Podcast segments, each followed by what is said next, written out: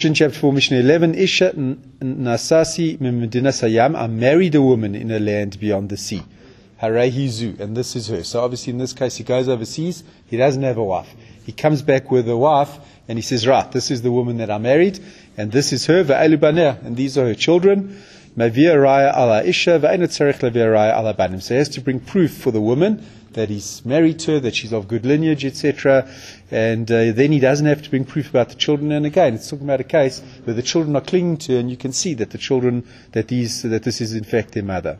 But if he comes, he arrives back, and she's not there. She's died. So he marries her overseas. She dies, and he just comes back with children. He, he doesn't come back with a wife.